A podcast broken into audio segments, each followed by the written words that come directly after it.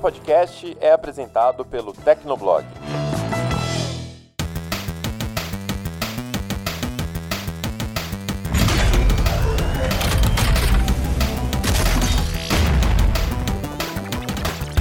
Olá pessoal e bem-vindos ao primeiro episódio do Hit Kill, um podcast do Tecnoblog para falar de games e todo o universo que compreende os jogos. Eu sou a Vivi Werneck e para essa estreia eu convidei para participar também o jornalista de games Felipe Vinha. E aí pessoal, tudo bem? Valeu, Vivi. E assim, nesse primeiro episódio, a gente vai falar sobre as várias promoções de jogos em lojas online, a nova marca para os exclusivos da PlayStation, um pouco sobre The Last of Us Parte 2, olha o hype aí, alguns eventos online que vão acontecer no lugar da E3 e também o aguardado Ghost of Tsushima. E antes de mais nada, só para deixar vocês ligados, a ideia para os próximos programas é além de falar mais sobre jogos e discutir mais sobre alguns temas dentro da indústria de games, é convidar também uma galera que trabalha na área, tanto desenvolvedores quanto jornalistas de games, quanto entusiastas também da área, artistas e etc, para trazer o conhecimento deles aqui no Hitkill de jogos, né? Então, vocês estão mais do que convidados para contribuir também com sugestões pra gente. E sem mais delongas, fica ligado que o Hit Kill vai começar.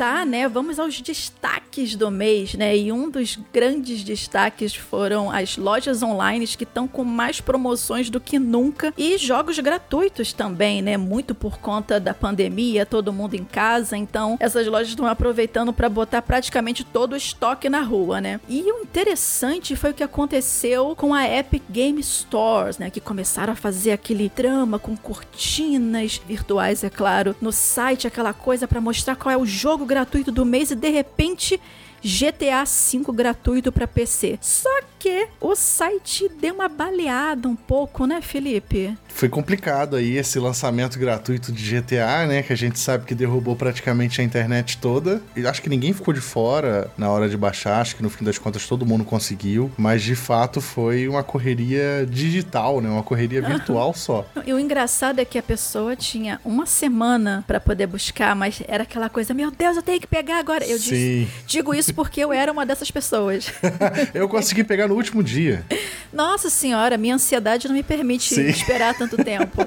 Eu dei um jeito de pegar no primeiro dia e o site caía e era 404, era 500 e não sei o que, era 1200 e não sei o que lá. Nem lembro mais qual era o número que dava. É. Entrou no Trend Topics, inclusive, esse problema da Epic Games, mas felizmente eu acho que todo mundo conseguiu garantir sua cópia gratuita de GTA V, que a Rockstar tá mais feliz do que nunca agora, né, com o pessoal no GTA Online. Ah, é, a player base aumentou bastante, né, imagina. Tem outros sites que estão fazendo promoções até agora também, né? Praticamente PlayStation e Xbox estão numa guerra, entre aspas, de quem bota mais promoções no ar, né?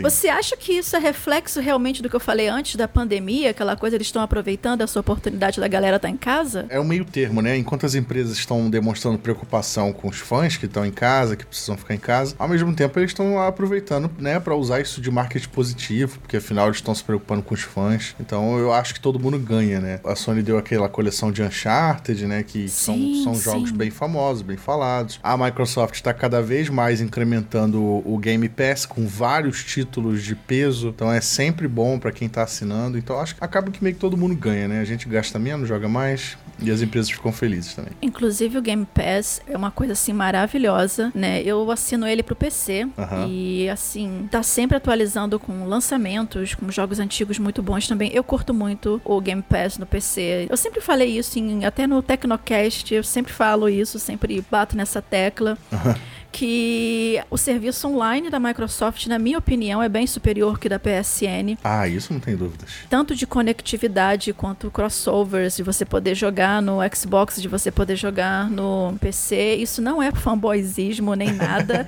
é constatar a realidade. Não, não é. Ó, eu não tenho um Xbox. nem eu, eu, não, tenho um eu Xbox. Não, eu, não, eu, nunca tive, na verdade, um Xbox. Eu sempre fui de PlayStation. E eu reconheço que a, a rede da Microsoft é muito melhor, as ofertas que eles dão são muito melhores. Todo esse programa do Xbox Game Pass é incrível. Nenhuma empresa tá fazendo igual que eles fazem. É muito Sim. melhor mesmo. Na geração que vem, eu tô quase indo de Xbox Series X em vez de PS5, só por conta do Game Pass. Quem mora no Brasil, com dólar a 10 reais, se assinar o Game Pass e receber 50 jogos por mês grátis, é muito bom. Com certeza. Talvez o que ainda me faça ir pro PlayStation seja por conta dos exclusivos realmente. E como eu posso jogar com o Game Pass no PC, pra comprar um segundo videogame no lançamento, assim, tem que ser algo assim muito extraordinário, porque não tá, não tá dando, não tá fluindo não, gente. Então, meio que assim, no início você vai ter que realmente escolher alguma coisa, né? Eu não sei se você tiver dinheiro pra isso, infelizmente é. não é o meu caso. Pois é. Eu não assino no PC porque eu uso Mac e Mac não tem jogo. É isso. Ah, é verdade, né? Sinto muito, né? Mas usuários de Mac sofrem.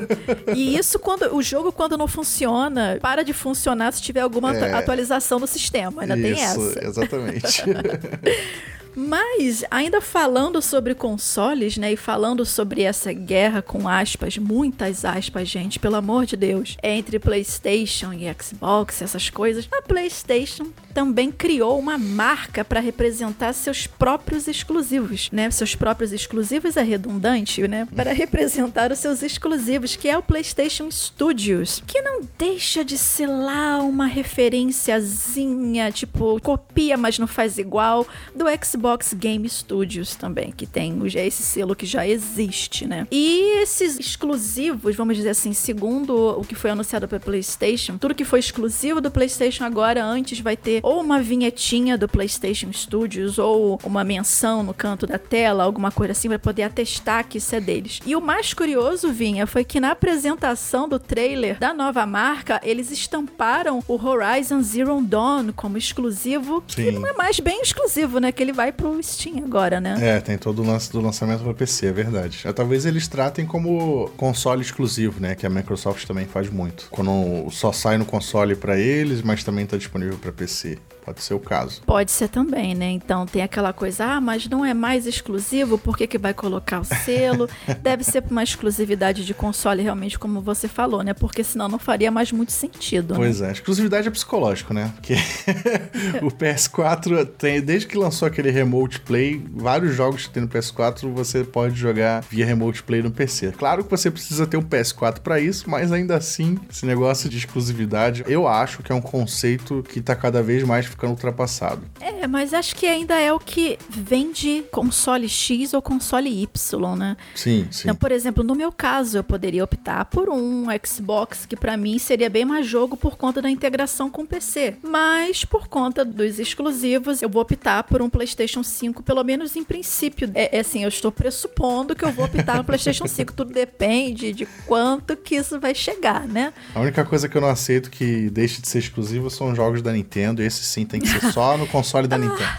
Eu duvido que eles abram mão disso. É mais fácil o mundo acabar três vezes com um meteoro ser sugado por um tsunami espacial do que a Nintendo abrir mão dos exclusivos dela. É Impossível. provável, é provável. Ainda que alguns deles tenham saído para celular, né? Mas aí a gente. É um outro assunto também. Ah, é verdade, né? Mas aí mesmo assim tá dentro do, do ecossistema deles de gerenciamento ali, de monitoramento, vamos sim, dizer sim. assim, né? Totalmente. E passando, né, por essa parte dos destaques do mês, a gente não podia também deixar de falar do que vem por aí, né? O que vem por aí na- nas próximas semanas, a partir do momento em que você estará escutando esse podcast. A gente não sabe muito bem quando que ele vai sair ainda no espaço-tempo da vida, um Doctor Who da vida. A gente não sabe ainda quando é que ele vai sair, mas se quando você estiver escutando o que a gente falou do que vem por aí já tiver saído, vocês relevem, aceitem de bom coração que a gente tentou avisar pra vocês. É isso aí. Então vamos lá. É claro que assim, a primeira coisa que a gente tem que dar um destaque assim do futuro, que não tá tão no futuro assim, é o lançamento de The Last of Us Parte 2, que chega no dia 19 de junho. Mais uma vez, um pequeno comentário que nós brasileiros temos a mania de falar todo o nome em inglês e quando chega no número a gente fala em português. Isso é muito engraçado. Sim, sim, sim. The Last of Us Part 2. Não tem. Inclusive, eu escrevi errado no roteiro. Deixa eu tirar o Ezinho aqui. Pronto, já consertei. Parte 2. Pois é. Isso me lembra uma época bem rapidinho que quando o Xbox 360 não tinha sido lançado no Brasil ainda, tinha alguns sites que quando gravavam vídeos, eles chamavam de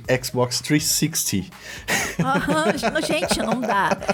Não dá. A cabeça tem que falar o Sim. número em português. Tem que falar Sim. o número em português, não dá. então, The Last of Us Parte 2, ele chega no dia 19 de junho, né? E ele foi envolto a um monte de polêmica por conta de um monte de vazamento de spoiler, que não falaremos spoilers aqui no Hit Kill Sem de spoiler. jeito nenhum Isso.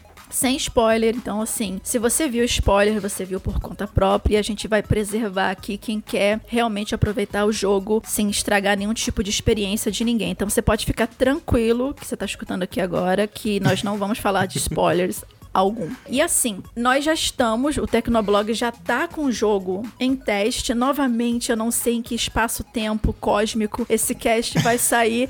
então, eu não sei se no momento que você tá ouvindo, se o embargo já caiu ou ainda não, mas vamos pressupor que o embargo ainda não caiu. Então, o review estará, o review de The Last of Us Part 2. Olha só que chique. Parece até anunciante de- de aeroporto. estará online no Tecnoblog no dia 12 agora de junho. Dia dos namorados, né? Sim. Ai, que tristeza. E na quarentena ainda, que triste. Enfim, foco, Viviane. Então, o review vai estar online no dia 12 de junho. Se já tiver passado o dia 12 de junho, é só você ir lá no site e conferir. Mas, como o embargo para preview caiu no dia 1 de junho, então a gente pode comentar algumas coisas sobre o jogo. Mas, para não dar spoilers, porque eu já tô bem avançada no jogo, vamos nos ater a falar sobre alguns aspectos do gameplay. Eles já foram mostrados pela Naughty Dog nos vídeos que eles divulgaram, então não tem problema de falar sobre isso, mas para dar uma aprofundada e passar mais ou menos o que, que a gente espera sobre isso. Exatamente. Vinha, o que, que você tem assim de destaque desses gameplay? É, pelo que eu vi até agora do, do gameplay, eu não joguei ainda, tá, gente? Só pra esclarecer, é só a Viviane que tá com acesso ao jogo. Mas é, eu curti bastante, eu acho que é uma evolução natural. Eu acho que a gente vai ter o mesmo salto que a gente teve do Uncharted 1 pro Uncharted 2. A gente vai ver isso se repetindo agora no Last of Us. É um jogo com uma produção gigantesca. E, claro, a gente tem a mudança aí do protagonismo. A gente sabe que a Ellie é a personagem principal agora. Algumas diferenças de gameplay, obviamente, porque a Ellie é uma jovem, uma mulher jovem e tal, e tem toda uma movimentação única. Eles vão diferenciar as pessoas porque a Naughty Dog ela gosta de ser extremamente realista. Então a gente nota tudo isso nos vídeos de gameplay que liberaram, né? Agora, o que a gente nota também é que cada vez mais o foco no drama dos personagens e não exatamente na ação Ah, é uma realidade pra ah, esse essa jogo. parte que eu não posso falar bem. É. então, Então do gameplay, do gameplay, do gameplay. Realmente o que você falou faz total sentido e é algo que eles mostraram, porque assim, no primeiro The Last of Us, você joga 98% do tempo com o Joel. Ah, inclusive, gente, se você não jogou The Last of Us parte 1, The Last of Us 1, eu vou falar algumas coisinhas que podem ser um spoiler, então. do se 1, você- né? Vale. Do 1. do 1. The Last of Us Part 1. Então, do 1. Então, no 1, você joga 98% do tempo com o Joel. O Joel, né? Nosso querido Joel. e você joga um breve momento com a Ellie quando ela precisa fugir lá daquele povo canibal doido lá da vida. E se vocês jogaram, vocês recordam que o gameplay dela era bem limitado porque ela era uma criança. Ela Tem a devia ter um expansão, né? Desculpa te interromper, tem a expansão também com a Ellie. Sim, The Left Behind, se eu não me Isso, engano. Isso, isso. Que é muito legal. Vocês precisam jogar se não jogaram ainda. E faz um link legal, assim, da backstory da, da história, do plano de fundo da, da Ellie ainda antes dela se encontrar com o Joel no Sim. primeiro jogo. É bem legal jogar. Mas voltando, então você nota que ela é um pouco limitada, mas, gente, era uma criança. Ela devia ter ali uns 13, 14 anos, no mais, uns 13 anos, vamos botar assim. Então, assim, o gameplay era essencialmente stealth. Ela atacava as pessoas assim, metia faquinha no pescoço, aquela coisa. Se alguém visse ela, facilmente ia conseguir imobilizar e tal. Agora, o jogo virou, né? Perdão pelo trocadilho. Agora o jogo virou. Então, assim, a Ellie ela já tem lá seus 19 anos, mais ou menos, e ela aprendeu muito com o Joel. Inclusive, agora ela sabe nadar, né? Coisa que- Olha,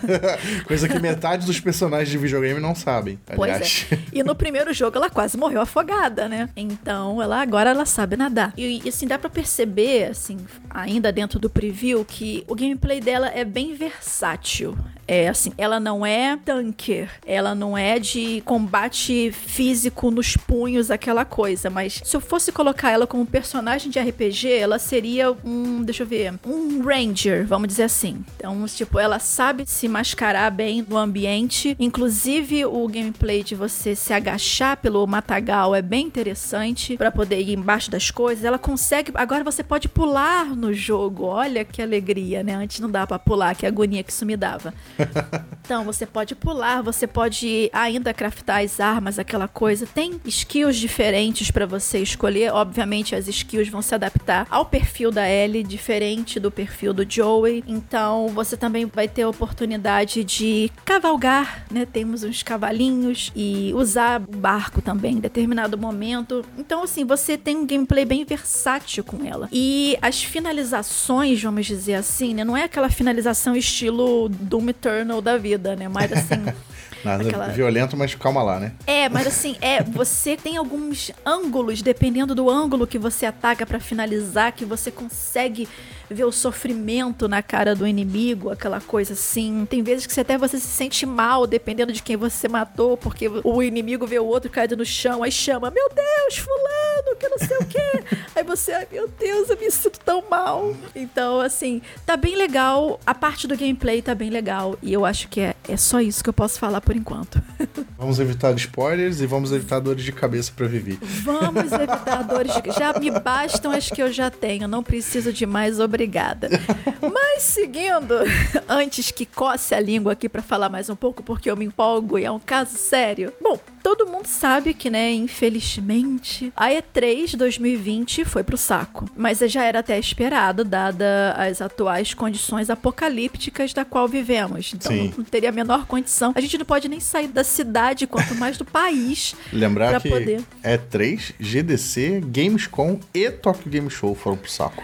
A BlizzCon também, eu A acho que BlizzCon. BlizzCon, BlizzCon A. BlizzCon foi pro saco também. Ou seja, 2020 está cancelado Sim. fisicamente. Então, a gente tem que se contentar com os eventos online. Só que a E3, ela é uma feira, né? Então, só para poder ambientar vocês. A E3 é uma feira que normalmente, quando acontecia, era em Los Angeles. E só que antes da E3 acontecem as conferências das fabricantes ou dos desenvolvedores de jogos, como tinha da Sony, só que a Sony caiu fora antes, Xbox, Ubisoft, EA, a Bethesda também fazia. Então, só que agora, sem a possibilidade de fazer esses eventos fisicamente, essas mesmas empresas estão organizando eventos online, né? Então, vocês podem esperar que junho e julho vai estar assim um desespero de tentar ver tudo ao mesmo tempo, né? Mas a Sony adiou, né, o State of Play que ia acontecer agora início de junho, Vinha. Ia ser o State of Play, ia ser dia 4 de junho, né? Que ia ser o, o grande evento aguardado da Sony, né? O que, que ia rolar mais ou menos? Ia ser principalmente a apresentação. Bom, o evento em si era sobre o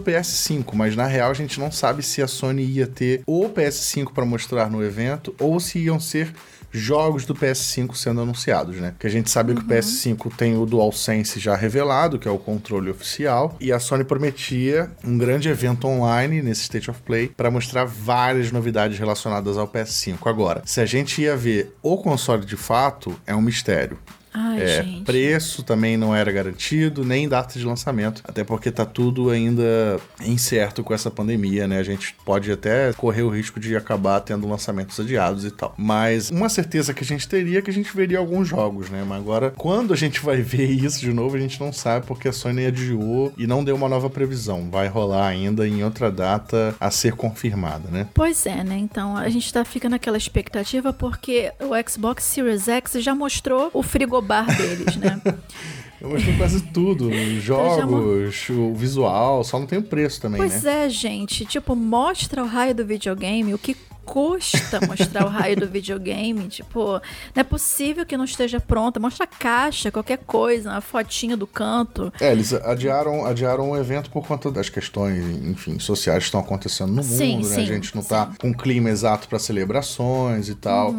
Mas é, principalmente por conta das questões raciais que estão acontecendo nos Estados Unidos, os protestos e tal. Mas a ideia, eu imagino que a ideia seja retomar essa divulgação ainda esse mês, né? Se tudo der certo, se tudo. Ainda no mês de junho, né? É, eu imagino que seja isso. Até porque já estava tudo preparado, tudo na agulha. Não faz muito sentido adiar por muito tempo, porque a gente já vai chegar na metade do ano, com o lançamento previsto pro final do ano. E junho também seria o mês da E3, né? Então eu acho que eles querem aproveitar o hype, porque muita gente vai anunciar novidade junto agora, nesse início de junho. Com certeza. E só pra vocês já ficarem ligados, né? Além do. Bom, o State of Play não vai rolar mais, mas no mês de junho também vão acontecer o Indie Live Expo. Maneiro. No dia 6 de junho. E ainda vai rolar no mês de junho o Indie Live Expo. Que vai rolar no dia 6 de junho. Vai rolar ou já Ou rolou? já rolou. Dependendo. Vocês abstraem essa parte. né? Se já aconteceu, vocês abstraem, por favor, porque ficar nesse vórtex temporal aqui é um caso sério. EA Play também no dia 11 do 6, né? Vai ter FIFA, Vinha? Time brasileiro no FIFA, acho que vai, hein? Gente, piada interna aqui, deixa eu só contextualizar vocês. que, Gente, coitada do Vinha. Te- Teve uma E3 que eu encontrei com o Vinha por lá e, gente, só perguntavam pra ele no Twitter. A única coisa que perguntaram pra ele na E3 inteira foi: vai ter time brasileiro no FIFA? Olha, isso virou um meme na época. Não podia perder essa oportunidade. Não. Então, o EA Play tá para acontecer no dia 11 de junho. Está para acontecer porque a gente não sabe se É. vão adiar. É. Não se sabe de mais muita coisa. Não dá para ter certeza de mais de muita coisa. Então, até então, até o presente momento desta gravação, vai acontecer no dia 11 de junho. E também no dia 11 de junho, olha que concorrente de peso pro EA Play. Vai rolar o Night City Wire, que é uma apresentação do Cyberpunk 2077. Olha eu falando o número em português de novo. Fala inglês aí. 2077. Olha! Ah, ah, bebê. Pô, muito esse, curso. esse eu tô muito ansioso. Muito ansioso. Nossa senhora, com certeza, com certeza. E vai rolar review também no Tecnoblog. Fato. Fato, nem que eu tenho que comprar esse jogo. Eu preciso escrever sobre ele. Então, no dia 11 do 6 também, se não houver adiamentos, fica ligado também no Night City Wired Cyberpunk 2077. Excelente. Vão todos ficar ligados se não foi adiado. Se foi adiado, você saberá enquanto você tá ouvindo esse, Exatamente. esse podcast. E assim, pra julho também vão ter outros eventos, se eu não me engano, da Ubisoft vai ser na primeira semana de julho, um negócio assim, mas acredito que pra julho vocês já vão ter um outro hit kill gravado e aí a gente comenta melhor sobre esses eventos. Tá beleza? então vamos dar prosseguimento com o nosso programa. Bora lá.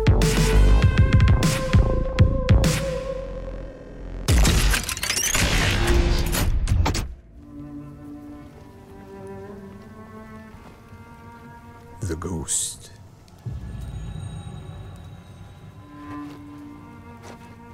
Some say he died on the beach. Others say he is a storm made flesh. When the wind thrashes their tents and boats, they know he is coming.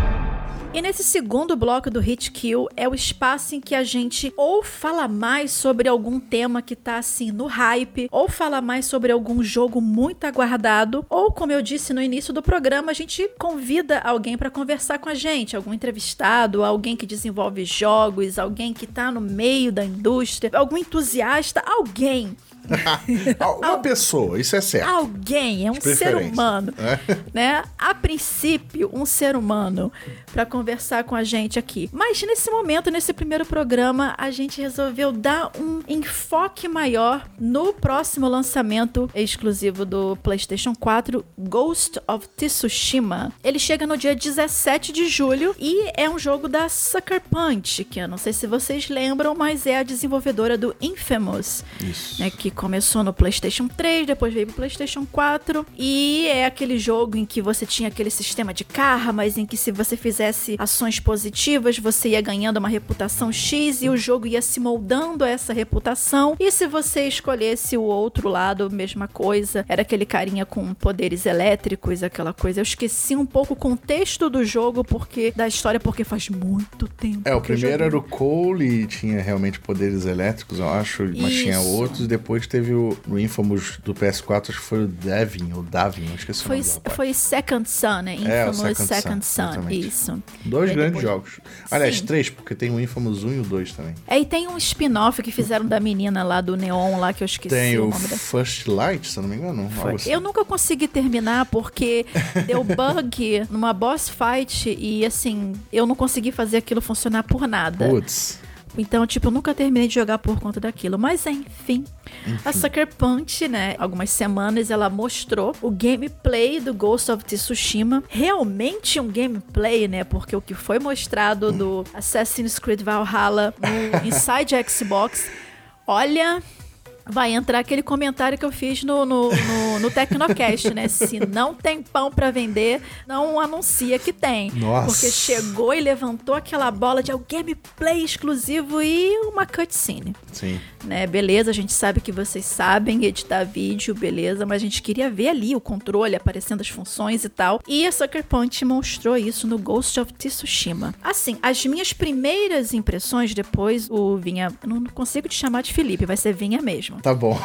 é vinha, todo mundo chama de vinha, pode chamar. É vinha, é o costume. É. Então, eu vou falar as minhas primeiras impressões, depois o vinha acrescenta as dele. O que, assim, eu consegui sentir pelos primeiros minutos assistindo ao gameplay foi uma vibe, assim, meio uma mistura de Assassin's Creed Odyssey, especialmente com alguns movimentos de ataques furtivos, por exemplo, pular de cima de alguns lugares para atacar os caras. Só faltou vir uma Hidden Blade ali da mão do cara, praticamente. E toda aquela ambientação de exploração com o cavalo, que ele tem um cavalo também, não é o carpeado, o Roach, mas podia ser, né? De você chamar com assovio também, nessas coisas, que eu achei meio parecido com The Witcher 3, dessa ambientação. Tem uma parte de conquistar fortes também, que lembra um pouco Far Cry. O que, que você acha, Vinha?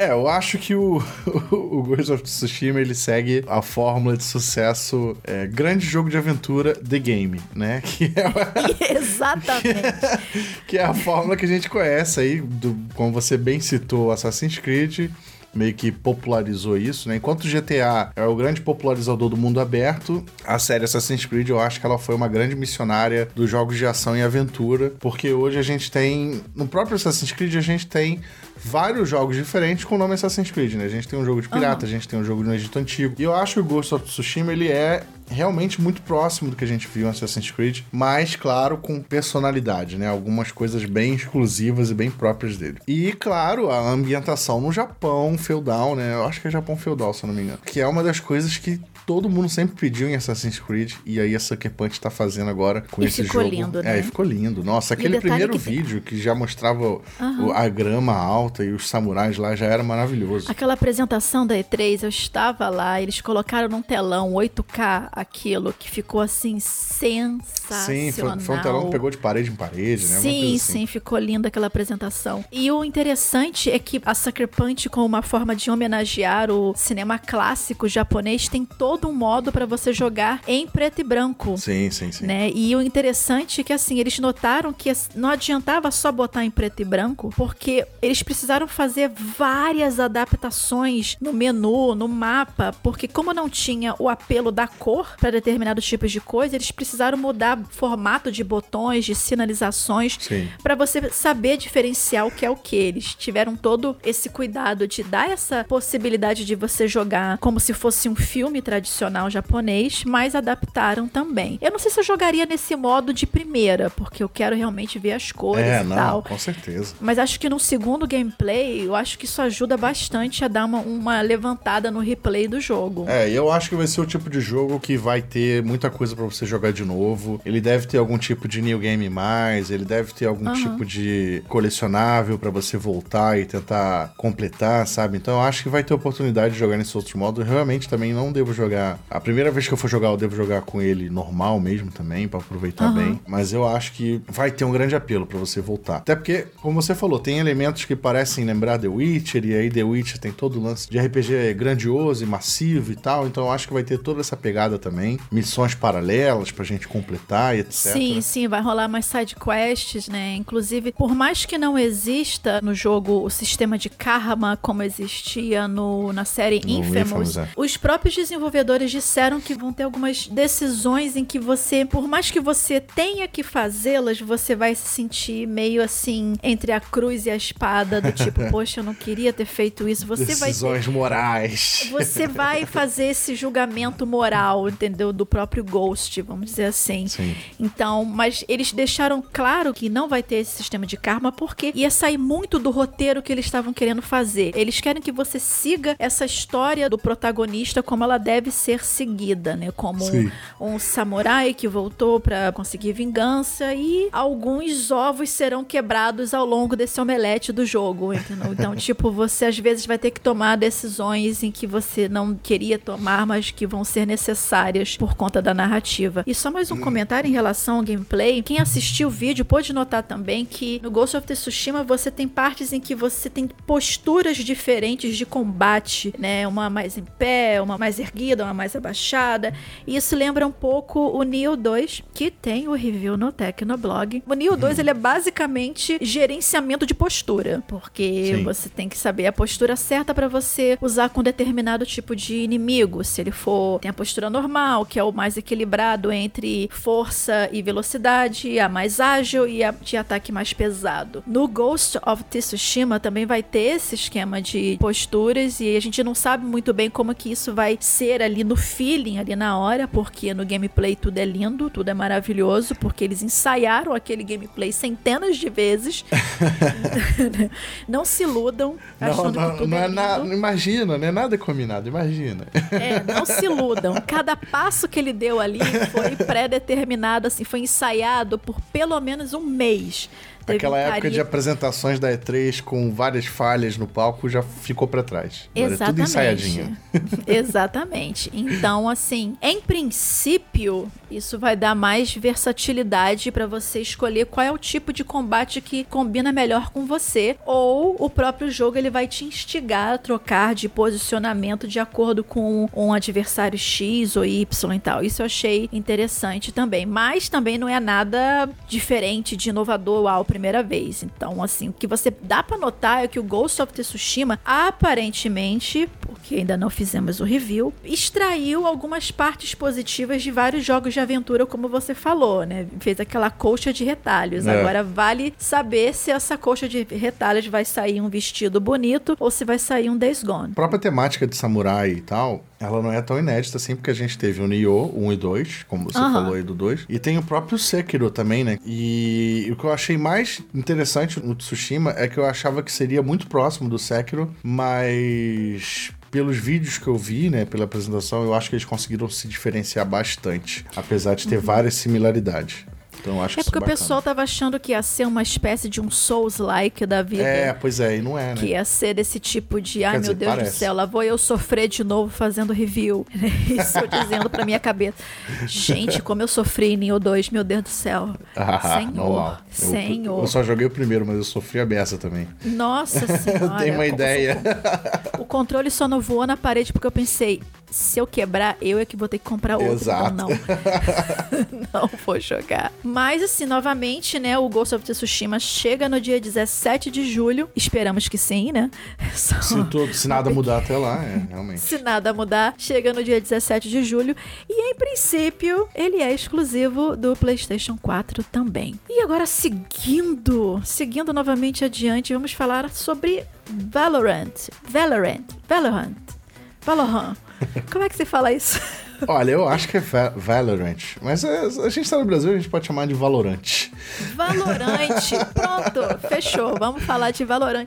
Vocês podem perceber o chiado constante aqui, porque nós dois somos cariocas. Isso. Então, é outra coisa que vocês precisam aceitar, além do espaço-tempo, que eu não sei quando é que vai sair Exatamente. esse hit kill. Exatamente. Então, o Valorant, né, que é o novo jogo da Riot Games, que em princípio vai sair quando vinha. Em tese, a gente tá gravando esse, esse cast um dia antes do lançamento, né? Ele Olha sai, só.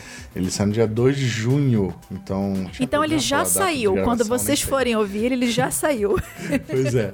Mas é um dos grandes lançamentos do mês, porque a Riot, como a maioria que deve saber, ela ficou durante anos só com um jogo, né, que é o League of Legends. Aí eles lançaram agora o Legends of Runeterra, que é um jogo de cards. Tem outros jogos para serem lançados, mas o Valorant, ou Valorant, é o primeiro jogo FPS deles, né? Então, é um negócio que todo mundo deve ficar de olho. Deve ser mais uma febre de todas as plataformas de streaming, Twitch, YouTube, Facebook. Você chegou a jogar? Eu joguei um pouco. Ele é uma mistura de Counter-Strike com Overwatch. né? Ele tem. como é que isso funciona? É, ele tem vários elementos de Counter-Strike, ele tem aquelas missões de desarmar bomba e tal. E ao mesmo tempo ele pega emprestado alguns conceitos do Overwatch usando personagens que têm habilidades únicas, né? Então a gente tem a personagem que é hacker, a personagem que é mais tanque, a personagem que é mais suporte e por aí vai, entendeu? Mas você acha que ele tem alguma coisa de diferente ou é só que ele copia, mas não faz igual? Olha, é um meio a meio. Vamos ser bem sinceros aqui. Eu não joguei ainda, né? Por isso que eu tô até perguntando. Vamos ser bem sinceros, ele é o meio a meio. O- Eu, eu enxergo o Valorant como um arroz com feijão, mas um arroz com feijão muito bem feito, sabe? Ele não tem nada de grande inovação pra trazer, mas ao mesmo tempo ele é um jogo decente, ele é um jogo que funciona, é um jogo divertido. Mas assim, dá pra você notar, porque ele tem várias inspirações em outros jogos, tem personagens nele que são personagens muito parecidos com personagens de outros jogos. Então, tipo, inovador mesmo ele não é. Ele tem o ponto de inovação de ser o primeiro FPS da Riot e ser, né, um dos primeiros novos jogos que a Riot lança desde que lançou League of Legends. Finalmente fazendo justiça ao nome do estúdio, né, que é Riot Games, no plural. Mas antes eles tinham um jogo só, né? Agora, finalmente. Ô, eles- veneno. não é veneno, é brincadeira. que realmente eles são Riot Games agora, eles têm vários jogos. Tem mais um agora, tem pelo menos mais de um. Sim, sim. E, e- e o Valorant eu acho que é um passo importante na direção que eles querem tomar agora de lançar vários jogos, até porque FPS, né? FPS é um gênero extremamente popular, muita Aham. gente joga, bomba pra caramba, então eu acho que eles vão acabar se dando bem E lançamento. teoricamente ele é mais simples de jogar do que o próprio League of Legends. Ele é né? simples, ele é leve. Eu tava vendo aqui os requisitos, tipo, pra você rodar ele, você só precisa de uma Intel 4000, sabe, de uma placa Uhum. de vídeo. Ele é simples justamente pra ser acessível, pra ter bastante gente jogando. Então eu acho que ele tem todo o apelo pra pegar, principalmente essa galera que gosta muito de jogar no celular, sabe? Free Fire Aham. ou PUBG no celular e tal. Eu acho que o Valorant ele tem um potencial muito grande, até por ser gratuito, o Overwatch não é gratuito, né? E por ser leve. Então ele tem os pontos certos pra atrair a galera. E uma outra coisa importante é que é mais um jogo no catálogo da Riot com extremo potencial para competição, né? Sim, com certeza, com certeza. Vai ser tudo, vai ser tudo esports. né? a gente tem o, o League of Legends, que é um MOBA, o Runeterra, que é card game, agora o Valorant é um FPS. Eles vão lançar o, o Wild Rift, que é o League of Legends Mobile, e ainda tem, se eu não me engano, um jogo de luta aí para sair no forno. Então a Riot tá completamente comprometida em lançar os seus jogos voltados para esports, né? Tem um, um ou outro jogo que vai ser modo história e tal, mas aí é, é, ainda vai demorar um pouco para sair. O Valorant, como Valorant, ficou até chique, Valorant. O Valorant. gente, a Riot vai matar a gente. Vai. Vamos falar. O Valorant, quando vocês ouvirem o Hit Kill, bom, ele já vai ter lançado, então depois a gente comenta mais sobre ele com alguns insights, personagens. Depois vocês podem voltar no Tecnoblog para dar uma olhada também em alguns tutoriais de como tirar melhor proveito de personagem X, um personagem Y gente vai render esse assunto bem mais. Ou mais. Ou mais. Cariocas. mais. Valorante. Valorante.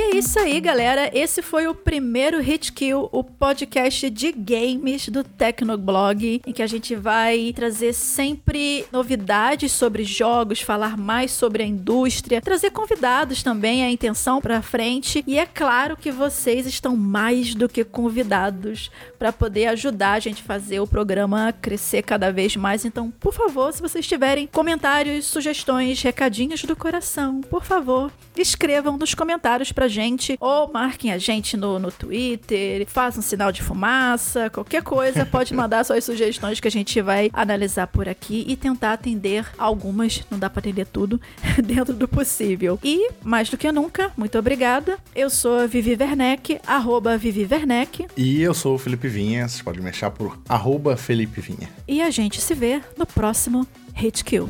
Até lá! Valeu, pessoal. Até.